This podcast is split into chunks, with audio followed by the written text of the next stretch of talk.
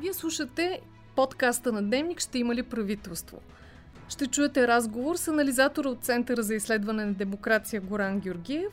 С него на 2 април вечерта, веднага след първите изборни резултати, говорихме за това как дезинформацията от Русия влияе на изборите и защо има смисъл от редовен кабинет спрямо служебно правителство. В сегашните в момента изборите, може би най-аналогични не са толкова предишните, а, са тези от април месец 2021 година, когато пак имаше а, паралелно гласуване с а, машини и с и, с, а, и на хартия. А, общото с предните избори е, че, се, че са по време на война. Всъщност, че войната е един от основните така, на важни моменти в политическото дискусионно пространство. Въпреки това виждаме, че така големите мейнстрим партии не така, стояха по-далеч от обсъждане на войната а, и по-скоро се фокусираха върху така по-всеки дневни теми, които може би не са толкова а, спорни и с това целят а, така да се позиционират в а, центъра и да привлекат повече а, гласове.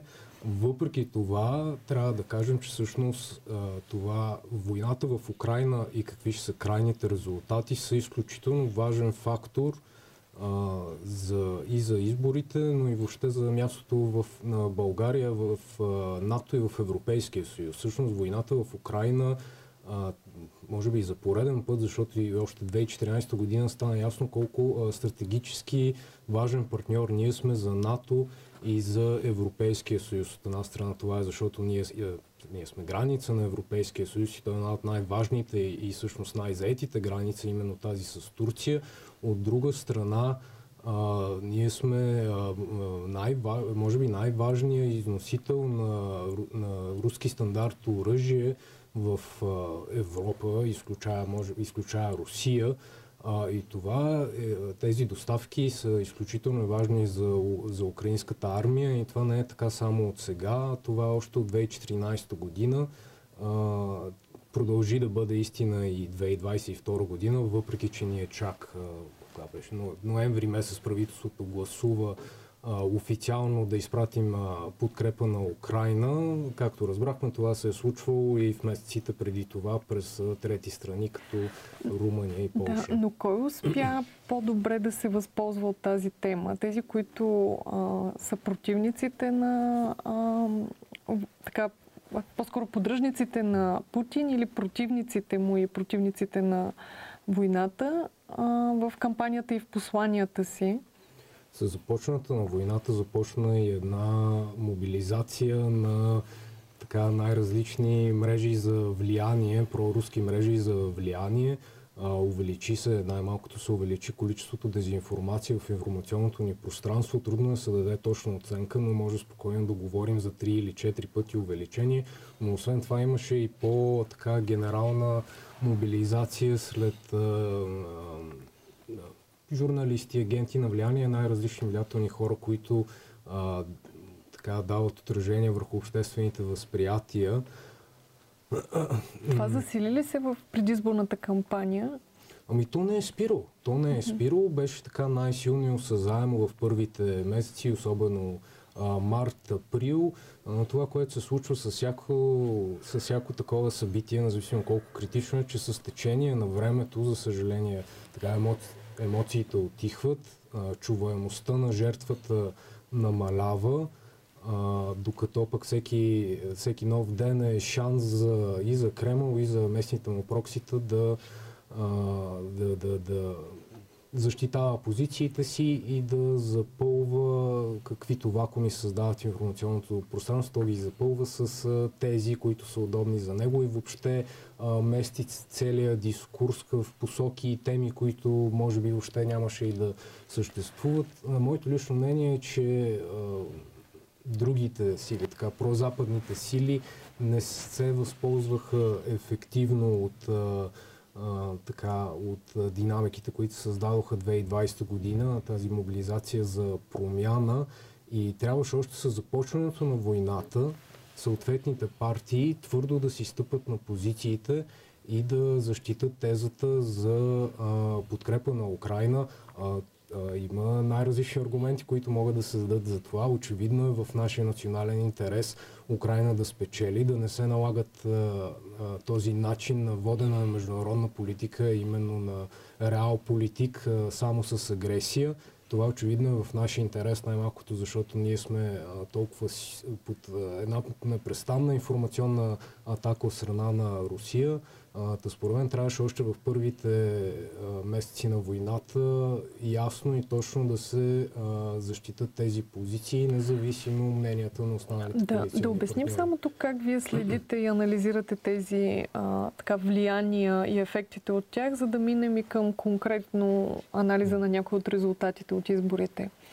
А, ние използваме най-различни софтуерни а, инструменти, за да следим преди всичко дигиталното информационно пространство, новинарски вебсайтове, но също така и социални а, медии, преди всичко Фейсбук. Говорим много за Фейсбук, защото Фейсбук е доминантната медия, социална медия в света, но и особено в нашия регион. В България, например, 90% от целия интернет трафик, който отива към различните социални медии, 90% отива към Фейсбук а, и Фейсбук с напредъка на времето също така започна да се използва повече, но също така и да, му се, да се има повече доверие на него. Превърна се и в ключов медиум за комуникация, така да наречем стратегическа комуникация, на, особено на по-новите партии, но и на по-маргиналните партии особено при възраждане. При възраждане всъщност е основен начин на комуникация. Те защо според вас са избрали този начин на комуникация? Заради масовостта му? А, заради това, че дори много трудно може да бъде истински засечен, анализиран, а вероятно и регулиран или а, санкциониран? Да, точно така. Много са причините. Едно е заради масивността и това, че очевидно има едно продължаваща дигитализация на културата и все повече и повече хора ще използват и ще имат доверие а, на подобни източници. Друг момент е липсата на регулация. Мета все пак е една огромна американска корпорация а, и истината е, че така по-малките страни, особено в източна Европа, трудно а, биха могли сами да, а, така да, да да, да, да, да, да накарат мета да се саморегулира или въобще да а, окажат натиск върху компанията. Това трябва да се случва по един международен начин, за да има достатъчно а, натиск, но също така за разлика от а, други медийни така, медиуми, телевизия и радио, също теб седи, а, както сега сме ние с вас, а, водещ, а, който да а, все пак да има някаква модерираща сила, да успорва, ако аз, например, кажа някоя лъжа mm-hmm. или пък нещо странно и така нататък. Във Фейсбук това естествено го няма. А, в един много буквален смисъл видяхме какво стана с Теус. А, както а, така стана ясно на всички, наистина нямаше никаква модерираща сила във Фейсбук. И не само това, но тя всъщност модерираше в полза на играчи като Възраждане и въобще в полза на проруски наративи, докато дори това да споделиш официалния пост на Европейския парламент, който провъзгласява Русия за така спонсор на тероризъм, е, е а, доведе до това, че разследва журналист, акаунта му беше баннат за период от един месец, ако не се лъжа. Та Фейсбук е една отворена врата за дезинформация, именно поради ниската регулация. Да, в този смисъл резултата на възраждане вас изненада ли ви или той можеше да бъде този ръст, който те отбелязват най-сериозен на този етап или той можеше или го засичахте и през а, социалните мрежи и интеракциите там? Да.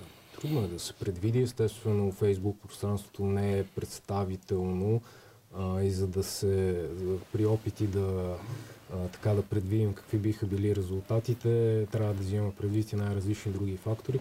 Аз самия така бях малко, малко изненадан, малко разочарован. Очаквах, че Възраждане са стигнали някакъв връх на подкрепата си. От, През миналата година ли? Да, на предните избори. Също време с това обаче има и една такава латентност, т.е. че успеха им в социалните медии не се конвертира а, така веднага и директно в а, подкрепа на самите избори. А, и, и, и тази латентност я усещаме сега, като прибавят едни 3-4% към предните си резултати. Това ще им повиши ли при евентуални следващи избори, прогнозират се избори през юли, mm-hmm. ще повиши ли още? Т.е. те имат ли потенциал още да растат през... Ами всъщност можем да кажем, че един от печелившите от този постоянен, тази постоянна спирала от избори са именно възраждане. А, те също така печелят и от а, управлението, сегашното управление, което аз бих нарекал деградиращо, деградиращо за нашите институции, деградиращо за обществото ни и дори за информационната ни среда. Имате предвид служебното управление. Да, да. точно така. Uh-huh. А, затова е изключително важно наистина сега да се сформира редовно правителство и не трябва толкова, може би, да говорим кой ще управлява, а как ще управлява и кои ще са приоритетите на това управление, а те също за малко или повече са много ясни. Да. Няма причина ще да ви питам за тях след малко. Сега ще включим Никола Толечки от а, Обединението за честни избори или така наречените очи. Очи имаха свои очи а, в много от определените от тях за рискови секции по отношение на купен, контролиран вод или а, потенциално манипулиране на вода. Добър вечер, казвам на Никола Толечки. Чуваме ли се? Чуваме сега, да чуваме. Да. А, какво показват така наблюденията ви от деня? А, потвърдиха ли се някои от вашите опасения за купени контролиран вод или въобще какво видяхте в рисковите секции? Да, първо да кажа, че е малко рано да обобщаваме резултати, защото все още ги обработваме, но да, потвърдиха се нашите, нашите очаквания. Имаме така една много шарена и много интересна обратна връзка от, от рисковите секции. Имахме около 150 наблюдателя из разпръснати из цялата страна в специално подбрани секции, които направиха така нареченото тотално наблюдение. Тоест те са в тези секции от самото отваряне и през целия ден ни разказват какво се случва там. И, и тези хора генерираха една така много, много, много, много пъстра информ... и богата информация за случващото се там. Имаме сигнали, всякакви сигнали от някакви банални неща от типа на хора, които помагат край машината, до доста по-притеснителни от типа на хора, които се разхождат из училището и им стърчат така банкноти от чубовете да демонстрират, че имат имат средства и питат всички дали са гласували. Тези сигнали не само, че ние ги получаваме, но и реагираме на тях. Т.е. тук имаме юридически екип, който, който пуска сигнали към органите, към РИКИ, към, към МВР. Имаме 12 писмени сигнала и още около 5 устни и тези, тези наши сигнали дават ефект моментално, т.е. ние наблюдателите, които са там, ни дават обратна връзка как от РИК, примерно, са обадили са предотвратили някакво, някакво действие. И, Добре, да, и, на хора да. с пари от джобовете стърчащи, какво означава активизиране на а, така непланирани или на така или иначе покупки за последния момент?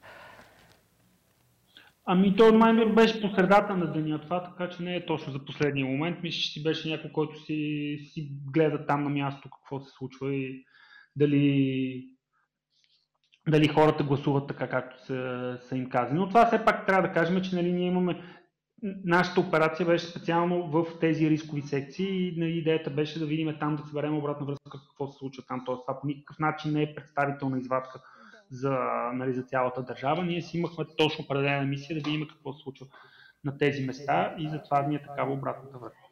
Една от очакванията ви беше, че вашето наблюдение би имало и превентивна роля. Имате ли някакви така, информации или сигнали, че това е проработило или всъщност системата и механизмите за контрол на гласове са толкова добре отработени, че могат да заобиколят и най-съвестните и фокусирани наблюдатели? Това е много труден, труден въпрос, на който да се отговори еднозначно. Между другото, същия се задава сега и за видеонаблюдението, който е доста релевантен. Нали? Какъв е превентивният ефект от това, че има по една камера в секциите? И това е доста трудно да се отговори на, на въпроса. Ние все пак ще кажем, че реално видяхме как доста нередности, които нали, не, не толкова от а, купуване на гласове, защото това е един пример имаме, нали, не, не, не, беше, не беше масово, но доста нередности само поради факта, че имаше наши наблюдатели там, че те реагираха, че ние им, им обработихме сигнала и го предаваме към, към институциите. Това нещо подобри процеса, защото тези практики бяха, бяха премахнати. Примерно в няколко случаи секционните комисии са решили да спрат да използват машината след някакво, някаква нередност защото не, са, не познават методическите указания, в които пише, че машината трябва да, трябва да викнат техник, който да прегледа машината и да, да я пусне пак да работи. И ние това го, го обяснихме на нашите наблюдатели, които са го обяснили на председателя на комисията, които са викнали техник. И такъв, такъв тип, по-скоро дребни нарушения или неразбирания, процеса да има наблюдатели там го ги предотвратява. Да, или беше нов тип нарушение, за което не бяхте очаквали? Или някакво ами, несъвършенство нямаме... в изборния процес? Няма някаква новост, която не сме, не сме очаквали. Имаше, примерно, новост, които не сме виждали тук с, с, сега с преквалифицирането на машините от машина за гласуване на на принтер на бюлетини, нали, имаше проблеми с, че, с нови, нов тип ролки хартия, които понякога засичат, там има някакъв технически проблем, който, който даже те знае, знаел се, че той ще се получи, но все пак или по този начин. Но да, нови, нещо ново и, и неочаквано не сме видяли. Добре, а, да завършим с нещо, което а, и представители на очи тук преди няколко дни в първа серия на Ще има ли правителство коментираха и което а, е важно от гледна точка на това дали предстоят и следващи предсрочни избори или пък а, местните през есента, които ще бъдат редовни. А, по отношение на параваните, коментирахме, че добре, че тъмната стаечка ще бъде заменена с паравани за а, гласуващите с хартия на бюлетина, но всъщност се оказа, че на повечето места, тъй като е оставено всеки сам да си прецени, а, имаме отново тип тъмни стаечки. Това а по вашите наблюдения също масово ли е и как трябва да се реагира за, за следващите избори? Ами, сигурност, сигурност липсата на, на, на по-ясна техническа спецификация от страната на Централната комисия остави така това поле да си преценят какво е, що е то тъмна стайчка и ние ви имаме така обратна връзка сега. В някои случаи, примерно в някои секции, където са засякли избиратели да снимат бюлетините си и по време на изборния ден секционната комисия е гласувала и е решила да намали височината на паравана. Тоест това показва, че нали, тази, това неразбиране и тази неопределеност е генерира един абсолютно ненужен шум в, в в процеса, който за напред ние ще, ще нали, след като ще обработим всички сигнали, ще произведем така едни, едно становище, което, да, което ще, ще казва, че това трябва да бъде, да бъде решено и да бъде ясно казано какво е параван, какво е тъмна стачка и какво трябва да се използва. Добре, да използвам накрая да ви питам и за личната ви прогноза. А, при тези данни очаквате ли, че ще има редовно правителство? Ами, част от мен се надява, част от мен пред, знае, че предвид аритметиката, която в, в, момента виждаме, това ще, има известни рискове. Така че не мога да кажа. Надявам се, че ще има все пак. На Никола Толечки, пълния анализ и още коментари от Обединението за честни избори ще може да прочетете в дневники в следващите дни, след като те са готови. Връщаме се, за да довършим разговора с Горан Георгиев. Говорихме за това как на възраждане е повлияло и потенциала. От другите политически сили, какво показаха вашите наблюдения? Кой друг беше активен и това помогна ли му за резултата? А, през кампаниите в социалните мрежи. Да, също преди да минам към това, исках да кажа, че въпреки, че ние напрекъснато се вглеждаме в партии като Възраждане, които са така една идея по-маргинални, истината е, че а, през последните 10 и повече години всъщност а, завладяването на едни от най-ключовите и стратегически ресурси в държавата се случи с помощта на големите, добре организирани мейнстрим партии, които може би подпомогнати с по-малки партии, но без тях това нямаше да може да се случи.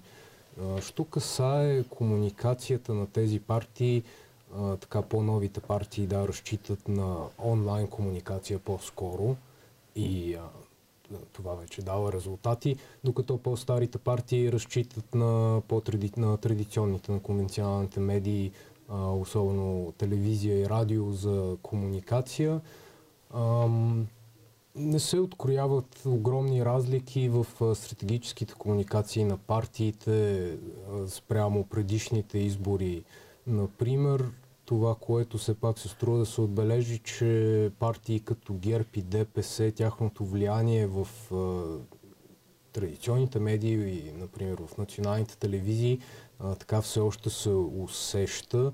От една страна това е и защото беше създадена една така трайна култура, начин на работа, която, ги, която работи в тяхна полза и това ще отнеме време докато се елиминира и това е пряко свързано и с собствеността на медиите и това как се как се упражнява редакторски контрол върху тях. И това е изключително важен момент, особено сега, въпреки че ние се качихме в класацията на репортери зад граница по медийна свобода, това не трябва да ни лъже. Ситуацията реално не се е подобрила кой знае колко последните години информационното ни пространство все, все още е така изключително податливо към, особено към чуждестранни хибридни атаки от, от авторитарни играчи, преди всичко от Русия. Добре, аз гледам, че идват данните от паралелното преброяване, докато а, ви слушам и само ще отбележа, те са при 50% на Alpha Research и сега при 50% отново имаме леко разместване на първо и второ място, но вероятно при, с нарастването а, това отново може да се промени. Това отново е и преди а, гласовете от а, чужбина. В случая ГЕРБ излизат а, с малко предпродължаваме промяната, докато ДПС и Възраждане се изравняват напълно. Те също ще чакат гласовете в чужбина. А, така, БСП стои около 9,1 а, с 25 депутата и за сега има такъв народ, остават на ръба с 3,8. Връщам се към... Ние в, с предишни гости коментирахме за ролята на медиите и комбинацията с социалните медии, кое и как влияе. А, виждаме, че Възраждане, а, вие казахте маргинално, но всъщност тя стига, може да се окаже трета политическа сила, успява да а, активира и електорат в чужбина. Кое беше основното послание? Еврото или запазването на българския лев или продължаваше силно и така пропутинската, проруската а, проруското и позициониране в а, тази кампания? Трудно е да се каже. Аз, аз бих казал, че те двете тези са неизменно свързани една с друга и че борбата срещу еврото или запазване на българския лев всъщност е една проруска а, позиция. В крайна сметка тези резултати са изключително тревожни, няма съмнение. Аз мисля, че има очакване от страна на по-голямата част от избирателите за редовно правителство, защото, както казахме, ако ние продължим по тази спирала, възраждане най-вероятно ще, така ще продължи да им се качва а, резултата.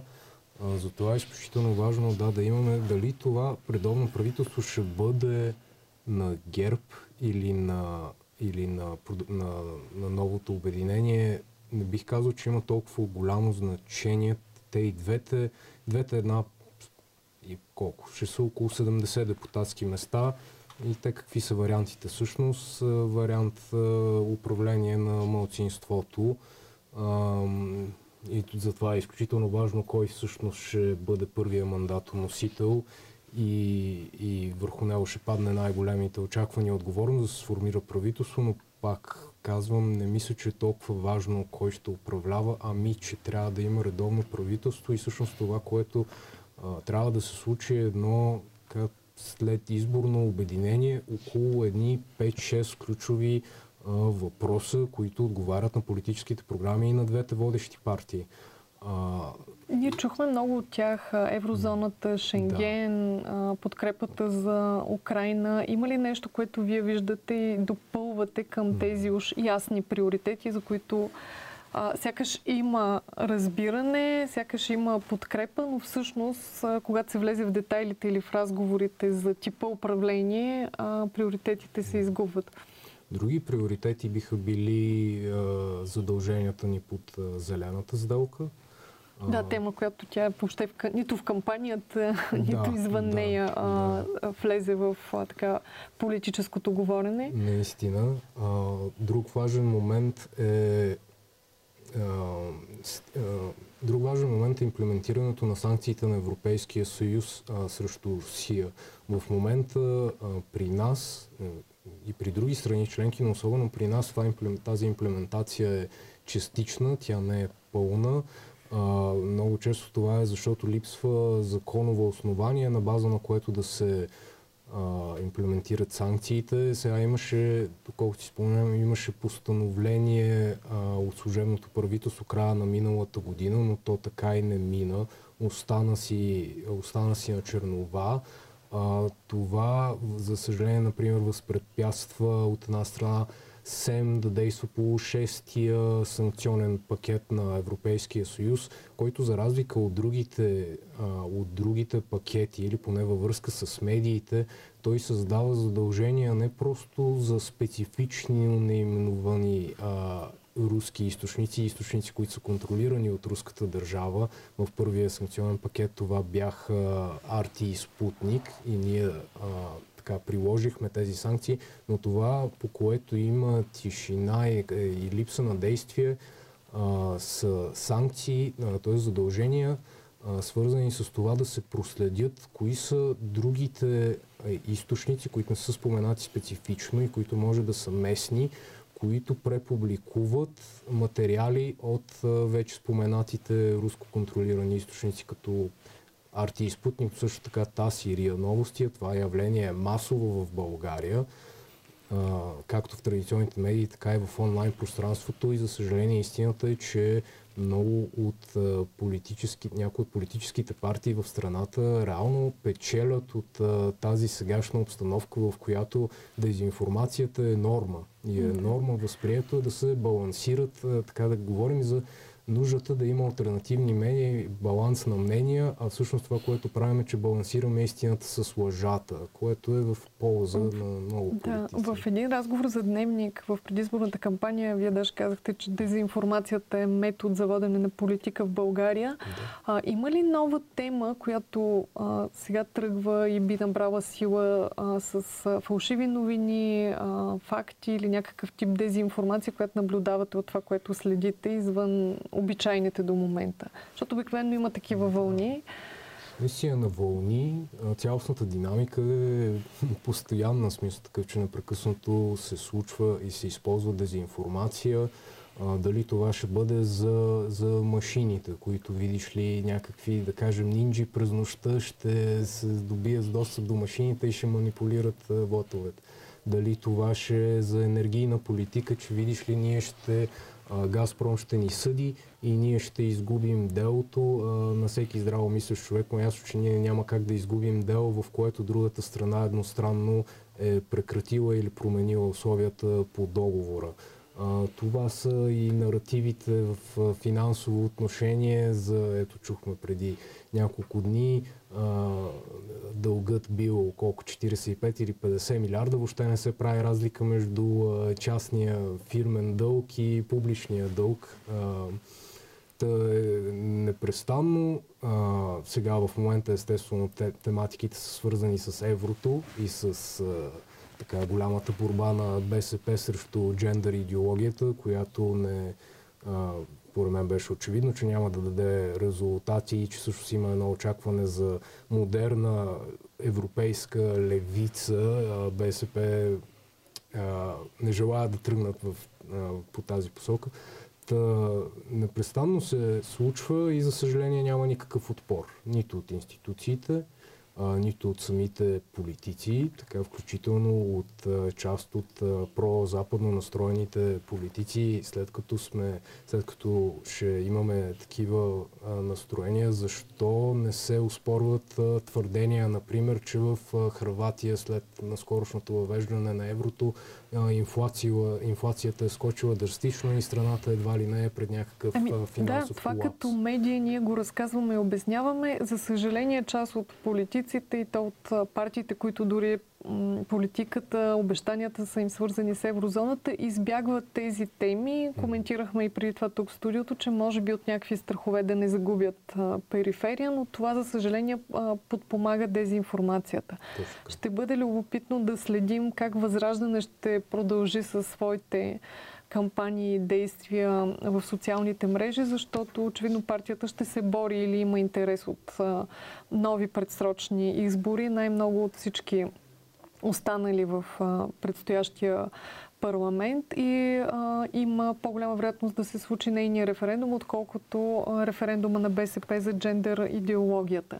На финала на нашия разговор и тук да вметна, че ще очакваме вашия анализ и след кампанията, за да го публикуваме в дневник.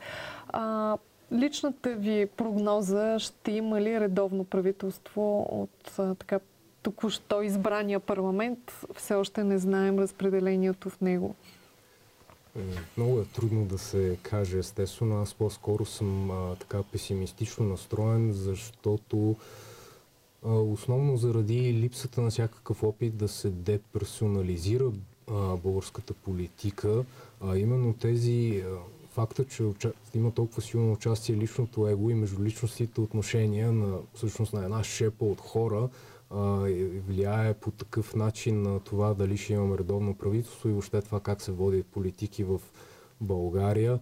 Аз мисля, че не видяхме до достатъчна степен а, така менежиране на обществените възприятия, така че да насочат, а, така че да е по-приемливо и да не се разглежда като толкова компромисен вариант, например една коалиция между двете водещи партии или пък между тях и а, една или две от другите формации. Същевременно с това, мисля, че по-голямата част от а, господавателите гласуваха с ясно очакване да има редовно правителство и това въжи както за ГЕРБ, така и за продължаваме промяната.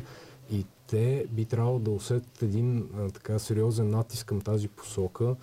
А, не искам да казвам категорично, но според мен имаме всяк, всеки шанс да се сформира едно а, редовно правителство с много ясни приоритети, процедури и времеви срокове, в които трябва да се постигнат а, определени резултати.